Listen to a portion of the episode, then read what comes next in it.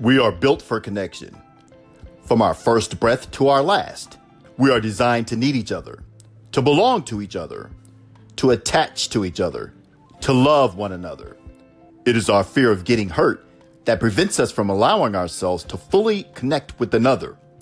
There's no guarantee that you will never get hurt for sharing your heart. The real gift lies in the act of extending it. Humpity hump, let's make it do what it do.